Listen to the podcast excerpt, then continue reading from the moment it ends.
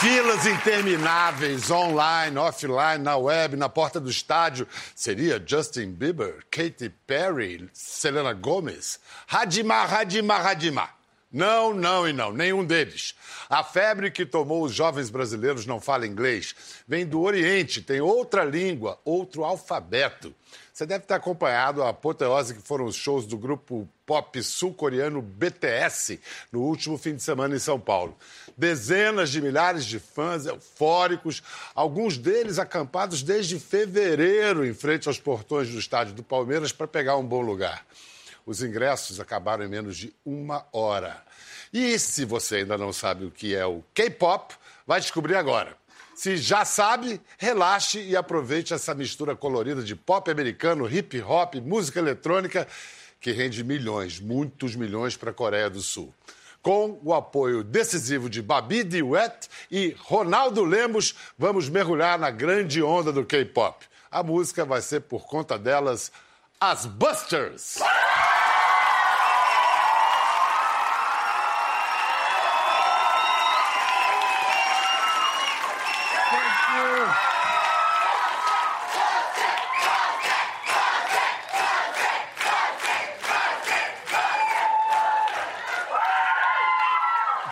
Oi, você.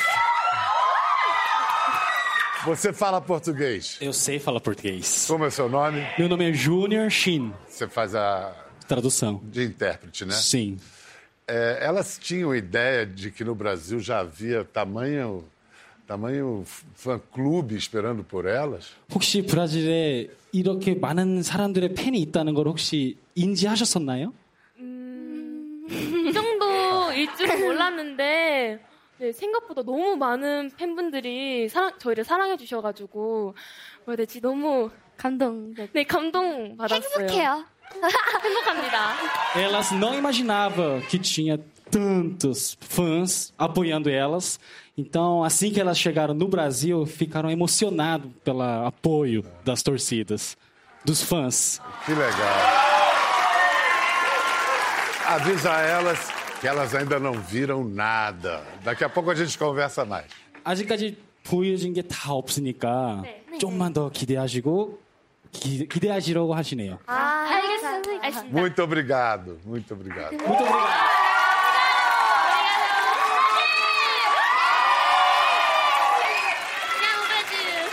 Mas que amor, né? Que amor, que fofinhas.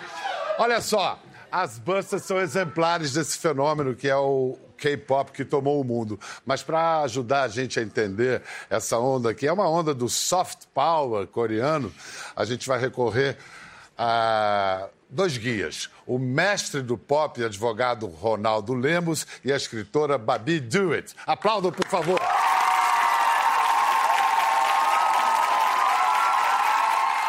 Ronaldo, você já está íntimo dessa linguagem, né? Você já deve saber tudo, né? Elas são um produto só de exportação ou primeiro elas conquistaram a Coreia e depois o mundo?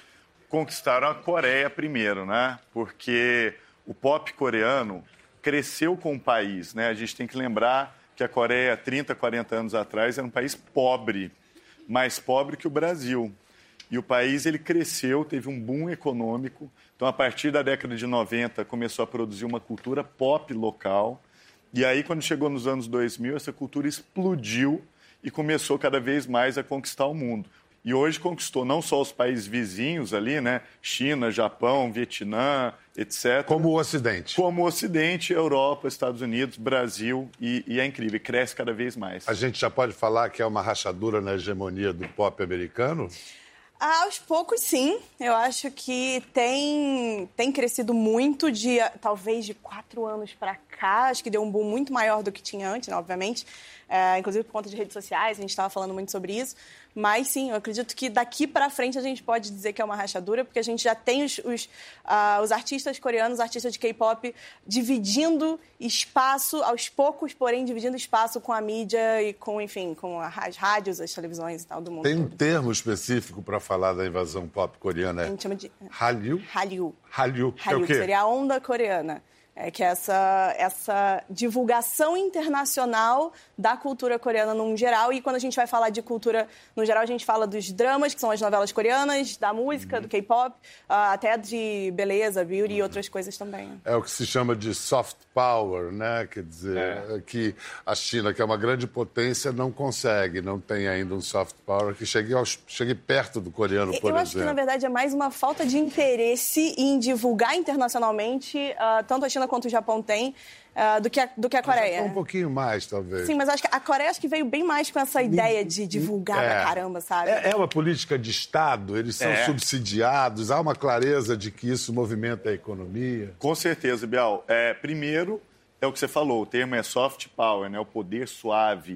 O que significa isso? É você projetar os seus valores, as suas visões, a sua cultura, o olhar sobre o país, e aí você ganha a simpatia das pessoas. E quando você ganha a simpatia das pessoas no mundo, você abre as portas para exportação, você abre as portas para relações comerciais, para cooperação também em ciência, tecnologia e outras coisas. Então, o, o poder suave, né, o soft power, às vezes é muito mais eficaz do que o poder pesado, essa diplomacia de cara feia, que às vezes não tem resultado nenhum. Sem diplomacia menor- é. sorrindo funciona muito mais que diplomacia de cara feia. Sem a menor dúvida. Para a gente entender mais ou menos o que isso, no Brasil, o que teria representado isso, a gente pode falar do futebol. Sim. O que o Pelé representou para a imagem do Brasil foi mais do que 300 emba- embaixadores e chanceleres e todo o Verdade. trabalho do Itamaraty, né? É. E pela sedução, pela alegria, pela beleza. Como é que é essa onda? Como é que o Hallyu te pegou? Você levou um caldo? Foi um caldo. Foi, a gente fala que a gente pula num buraco e ele é profundo demais a gente não consegue sair dele. É uma expressão que a gente normalmente usa, porque é bem assim que a gente se sente, sabe? A gente começa a gostar e daí, de repente, você se vê já amontoado de coisas diferentes e de grupos diferentes e cores e tal, e aí, de repente, você não consegue mais sair. Mas eu conheci o K-pop ah, final de 2011, lá por volta de 2012, quando até abri um canal no YouTube falando sobre isso na época, ah, com os dramas, com as novelas coreanas. Ah, E daí, tem esse Pois é, e daí eu fui também. pesquisar as músicas das OSTs, que eram as, né, as, as trilhas sonoras, e daí eu vi quem é que fazia as músicas e tal, e daí foi indo. E... Eu quero voltar aqui às telenovelas, mas eu acho que é importante, Ronaldo, explicar. Isso é um fenômeno de internet. Foi pela internet que isso apareceu. Total, explodiu pela internet, né? Porque esse tipo de música não toca ainda na TV, no rádio tradicional. É, os discos não são necessariamente lançados no Brasil. Então, o que, que acontece? As pessoas tomam contato com essa cultura na internet e aí é explosivo. Até a Babi estava me falando que, é, por exemplo, redes sociais, é, as pessoas ficam mobilizadas. Às vezes tem concursos sobre K-pop e aí os fãs do mundo inteiro se unem para votar para aquela banda ganhar um Grammy ou um desses prêmios grandes. Então tem uma mobilização muito grande sobre isso. E aqui, calculando pela linha do tempo, a ascensão do K-pop, desse fenômeno, coincidiu com a decadência da indústria fonográfica como se conhecia antes, que, que quebrou com a internet. né? Total. A indústria, até o final dos anos 90, ia com, de vento em popa, né? A internet veio e bagunçou tudo. Só que ao bagunçar, abriu espaço para outras culturas pop também emergirem. E aí o K-pop aproveitou isso como ninguém. Virou uma das principais formas de exportação da Coreia. A Coreia ganha muito dinheiro hoje exportando seus artistas e essas músicas, etc. O Psy foi um marco desse, dessa história? Com o Psy, com certeza, abriu um pouco, talvez, a cabeça das pessoas para que, ah, existe uma coisa diferente, engraçada, divertida lá do outro lado do mundo, de uma outra língua que a gente nunca tinha pensado antes. O que eu acho curioso é como é que no país das telenovelas elas chegaram também. O K-pop chegou também graças às novelas. É o quê? É novela tipo Dramalhão Mexicano? Totalmente dramalhão mexicano. É? Totalmente. Mas não é, gente, é de fazer a gente chorar, de fazer a gente rir. E assim, eles têm umas características próprias, que foi o que me agradou bastante nas novelas. É, de apesar de ser esse dramalhão todo, que a gente já tá super acostumado com as novelas mexicanas, eles têm um romance muito diverso. É, é- é diferente a forma como eles encaram o romance na maior parte dos dramas coreanos, assim. Então, Tem, tem beijo na boca, chupão assim? então chupão não. Digo não, beijo de língua, beijo de língua. Então, raramente. É, isso, é, é- é bem raro, na verdade. É, é- muito mais leve. O romance é bem mais. ah, eles, eles dão muita importância para pequenas coisas. Então, dá a mão, o personagem deu a mão, a gente chora, deram a mão. Dá a mão num capítulo, tá grávida no próximo. bom, meu Deus. Não vou nem dizer que pode ser a verdade, mas é, mas tem umas coisas assim. Então, acho que por essa leveza e eu acho que por dar muito valor a outros detalhes ali de uma relação e tal, eu, a gente- acabou agradando muita gente. Eu tô ouvindo a palavra romantismo, assim. Romantismo, Ah, bastante, bastante. As novelas têm muito Tem isso. tanta gente no Brasil aqui aprendendo o idioma coreano e tem também aqueles que estão indo morar na Coreia, fazer essa aventura. São sete horas da manhã. Vou começar o vídeo agora no meu quarto. E aí, então, eu tô me agasalhando melhor. E aí, eu vou pra escola. Este é o vlog da balada coreana com coreanos na Coreia do Sul. Tá, Partiu, bora! Muito bem! E vocês acham que a Thaís Midori tá lá em Seul, na Coreia? Não, ela tá aqui com a gente! Muito obrigado bem. por estar aqui, por Muito obrigada vindo. pelo convite. Você é de ascendência japonesa, né? É, sim, eu sou mestiça de japonês, por isso que é o Midori. E, ah, tá. E, e aí você preferiu Coreia na É, hora de... eu conheci a Coreia. é, o meu primeiro passo, assim, foi conhecer a cultura oriental. Então, eu conheci primeiro a cultura japonesa. Tanto por causa da minha família, que é metade japonesa. Tanto também que nos anos 90 e 2000... O Japão ba- tinha bastante coisa do Japão aqui, principalmente em São Paulo. Tinha bastante anime na TV. é, e aí eu fui pesquisar sobre isso na internet. E no meio das músicas japonesas é, no YouTube, em 2006, isso, eu achei uma música coreana. E eu falei, nossa, eu não sabia que também tinha música coreana. E desde 2006 eu tô aqui, ouvindo música coreana. Aprendeu a falar coreano? Sim, aprendi, mas não, muito não. Mas eu consigo me virar. Se vira bem. Percebem Sim. que você é estrangeira? Percebem que você Sim, é sim, japonesa? percebem. Até que mestiços não são é, muito comuns lá. Como é que é mesmo o nome daquela estética que trabalha com uma coisa de boneca, meio Hello Kitty japonesa? Kawaii que fala, né? Não, esse é japonês. Não, pois é, no Kawaii. Japão. Sim. É, tem algum parentesco com essa estética? Tem que é o Kyo, né? Que é o fofo. Mas fofo, é, que, é, É, é, que eles é. gostam bastante das coisas fofas. Então, você vai na loja, as maquiagens mesmo, se você vê, não é só o produto. Você quer também o pacote bonitinho, todo rosinha, que vem com o blush bonitinho. Então, tudo lá eles também gostam dessa coisa cute. Como é que é o negócio de namorar na Coreia? Usam, usam aplicativos também? Não, na verdade. Namorando Então, hoje em dia usa. Hoje em dia usa, o pessoal tá usando, mas é uma novidade, assim. Aham. Que é mais o pessoal que já morou fora e traz os aplicativos. Fala, olha, tem um aplicativo. Sei. Mas lá ainda é muito comum as pessoas começarem a namorar porque conheceu a pessoa na faculdade ou porque um amigo apresentou. Geralmente são, é esse jeito que o pessoal conhece. O Júlio tá aí, o no- o nosso tradutor. Me ajuda a perguntar uma coisa para as meninas. Pode É, falar. eu ouvi falar, Júlio, que as meninas dos Busters e outros astros da K-pop que é- são proibidos de namorar. Pergunta se é verdade, por favor. 우리 이제 한국에서는 아이돌 친구들이 이성 교제를 한다거나 이성 친구를 만나는 게 뭐 금지가 되어 있는지 알고 싶으시네 알고 싶으시다고 하네요. 네네네. 뭐 금지가 되어 저희는 금지되어 있습니다. sim para elas está proibida. Para elas. Pra todos. E por quê? O que, que dizem para elas? Por que, que não pode namorar? 왜 연애를 하면 안 된다고 하, 하더나. 관심이 없. Ah, porque elas ainda não têm interesse de namorar. um che- elas não chegaram num ponto ainda. Quantos anos elas têm? A mais velha tem 18, que completou esse ano. E mais nova tem 13. Ai, que fofa ela. Ah, tá, com 13 tá cedo para namorar, tá? Com 18 tá tarde, tá tarde. Ai, Obrigado, obrigado. Obrigado. é um assunto meio delicado, né? Elas... Eu, eu tenho a impressão que tocamos num assunto tabu, Ronaldo. É uma, é uma sociedade conservadora? É conservadora, é, tem regras muito diferentes né, das nossas. Então, é, namoro sério lá, pegar na mão já é uma coisa muito séria. Então, isso faz diferença. Sei. E tem, é, vamos dizer, um, um outro costume, né? A gente, países latinos, né? A gente aqui no Brasil, na América Latina, somos pessoas que gostamos de nos tocar, dar dois beijinhos, etc. O cumprimento em muitos países, Japão e também a Coreia, é, a saudação é você se inclinar. Uma vez, vou fazer com você. Uma vez eu vi dois japoneses completamente bêbados. Era, sei lá, duas. Aumenta. Às duas da manhã, dois brasileiros bêbados estariam assim. Aí eles ficaram uns 15 minutos assim. Outro, assim. Bebo!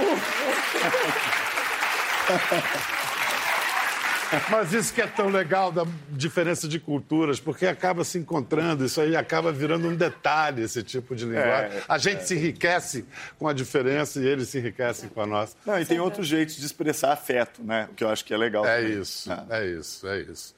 A a gente aprende a ler gestos de afeto de uma maneira diferente. É. Muito legal mesmo. Vem cá, esse negócio do idol, isso é uma coisa à parte? Tem um padrão de beleza à parte? Que que é o idol dentro de. Existe um mercado que a gente até ah, chama normalmente de fábrica de idols, ah, mas que tem essas grandes empresas, grandes e pequenas, mas tem essas empresas de entretenimento ah, que formam esses grupos de acordo com um padrão, ah, tanto de beleza quanto um padrão musical, um padrão estético no geral.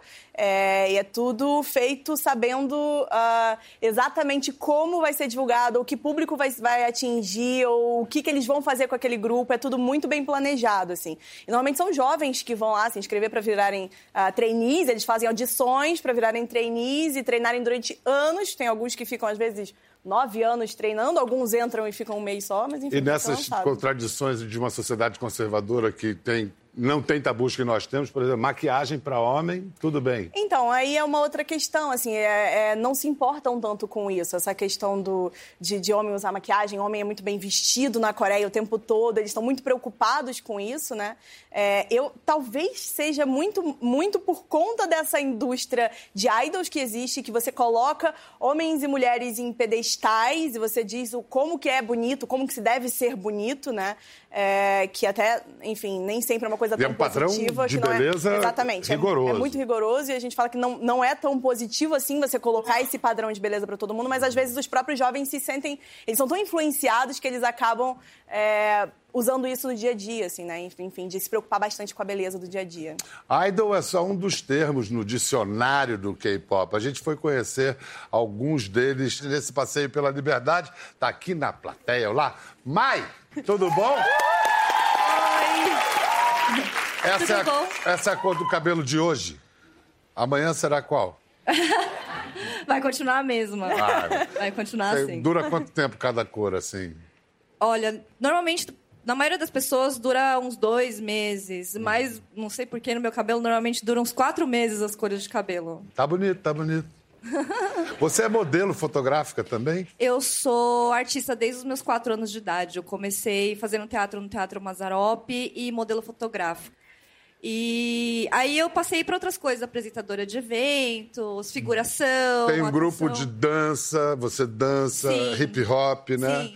E você está lançando um projeto. Agora, eu queria saber, é um projeto de K-pop ou de B-pop, de B-pop, de Brasil? Então, você é vai cantar em português ou em coreano? Na verdade, em português e em inglês. E a segunda versão da música é português e coreano. São misturas de duas línguas em cada música. Mas a dança, você continua dançando? Você ainda dá aulas de dança? Para algumas pessoas, é, em específico, principalmente pessoas que têm vergonha de fazer aula de, de dança, ou de K-pop cover, ou de hip hop, com outras pessoas, pessoas que são muito tímidas. Aí eu dou aula particular. Hum. Depois você me deixa o seu telefone. Júlio, vem aqui um, um instante. Sim, senhor. O que dizem essas letras? Vou perguntar para elas, para explicar melhor. Essa, pra por você. exemplo, sim. é. 랄랄라 가사가 네. 어떤 내용을 다루는지 알고 싶으시다고 하네요. 아, 이제 좋아하는 사람에게 어린 마음으로 고백을 하는 그런 노래입니다. A letra trata sobre uma conversa, sobre uma situação que uma menina, gostando de alguém, então está mostrando o, o amor dela para ele, assim, com, com carinho. Sim. Ela diz assim, Diz assim na eu letra. te amo, assim, essas coisas? Não exatamente eu te amo na cara, cara da pessoa. Mas dá a entender. Sim, pra entender e pra mostrar o amor dela, assim, com um jeito mais fofa, Sim. que um jeito mais coreanas. Sim, e sedutor também. Isso. Tá ótimo. Obrigado, muito obrigado.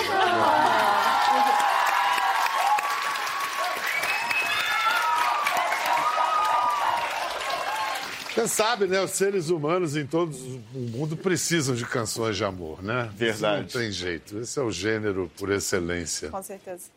O sucesso é, do K-pop, esse estouro todo, você acha que fica ou é uma onda passageira? Eu acho que fica. Eu acho assim, a gente teve tantas ondas de outros países que ficaram. Né? A gente teve ah, os fãs né, de cultura japonesa, os fãs ah, de, de novelas mexicanas ou de músicas latinas, enfim, eu acho que são ondas que ficam. Talvez não, não ah, esse estouro, essa explosão de hoje a gente ter, sei lá, 10 shows de K-pop por ano no Brasil, talvez isso não, não dessa forma, mas eu acredito que seja uma onda que, que venha para ficar, porque tem muito conteúdo, tem muita coisa. Sei. É, porque eu estava vendo aqui, cada, cada disco lançado vem com material é, a- gráfico, audiovisual, não, não, o- não é só o streaming, né? Tem Não, todo... mas é, até trouxe umas caixas ali do álbum desse do Monster X, Esse do daqui? Exo. Isso, exatamente. Pra mostrar. Que é, na verdade, ele é uma.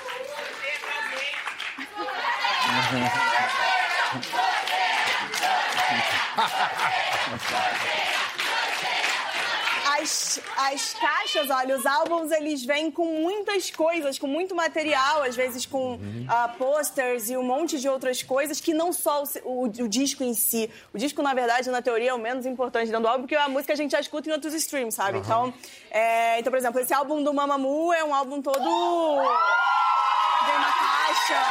É como se fosse, como se fosse uma... É uma produção gráfica esmerada. Cara, é como se fosse uma obra de arte, assim, a é. gente chama de obra de arte, assim, é muito Que bacana. Legal. Ronaldo, é, o que, que vem por aí mais nessa tendência de fenômenos criados pela internet? E Você que está sempre antenado, da Ásia, de, de onde que está vindo? Bial, primeiro, é, o K-pop inspirou também o, o J-pop, de certa maneira, né, que é o pop japonês. A China agora tem as suas próprias bandas, inclusive bandas que algumas delas têm mais de 30 entre- integrantes. Então, assim, são super grupos. Isso eu acho que é interessante porque dá para ver que o coletivo é mais importante do que o individual. Então, quando você vê um show de uma banda de K-pop, J-pop ou do pop chinês, é uma banda em que o coletivo é o que importa. Você vê que as coreografias são todas sincronizadas e é diferente do nosso estilo de pop aqui, que preza pelo individual, né? Geralmente o artista é um artista solo e lá o grupo é mais importante do que o indivíduo. Então, isso eu acho que é legal. Mesmo que tenha uma banda que tem o crooner, né? Tem o cantor que se destaca. Mas isso é, tão asiático, né? Completamente. Não, e é um valor asiático, né? Porque a gente vê elas dançando e estão todas sorrindo e tal. Mas, gente, o esforço físico que é isso, as horas de trabalho, de você acordar cedo, aprender a coreografia, é um negócio incrível, você entendeu? Parece fácil, Não. mas de fácil não tem absolutamente nada. Então tem uma coisa assim do valor do trabalho, da dedicação, da disciplina e do coletivo, que é legal isso. E por que, então, isso explica, de certa maneira, porque o Ocidente está recebendo tão bem? Será que havia essa demanda? Eu acho que a questão do romantismo né, é muito forte. Eu acho que é uma linguagem universal. Então a música comunica com toda e qualquer pessoa. Por exemplo, eu nunca tinha ouvido essa música Lá Lá Lá. Já tô com um refrão na cabeça e é uma música que pega, você entendeu? Então, é, eu acho que é uma linguagem que eles conseguiram criar, que assim como o pop americano também conseguiu uma universalidade. E o pop, K-pop, é a mesma coisa. E é muito inspirador para todo mundo, como a gente pode ver hoje aqui. É, Muito obrigado, Ronaldo, pela sua presença. Por favor, venha sempre mais. Muito obrigado, Babi, também. Imagina, que É, Thaís, Dori, Mai, muito obrigado. E como é que eu falo obrigado? pra- É, 감사합니다. 감사합니다. 감사합니다.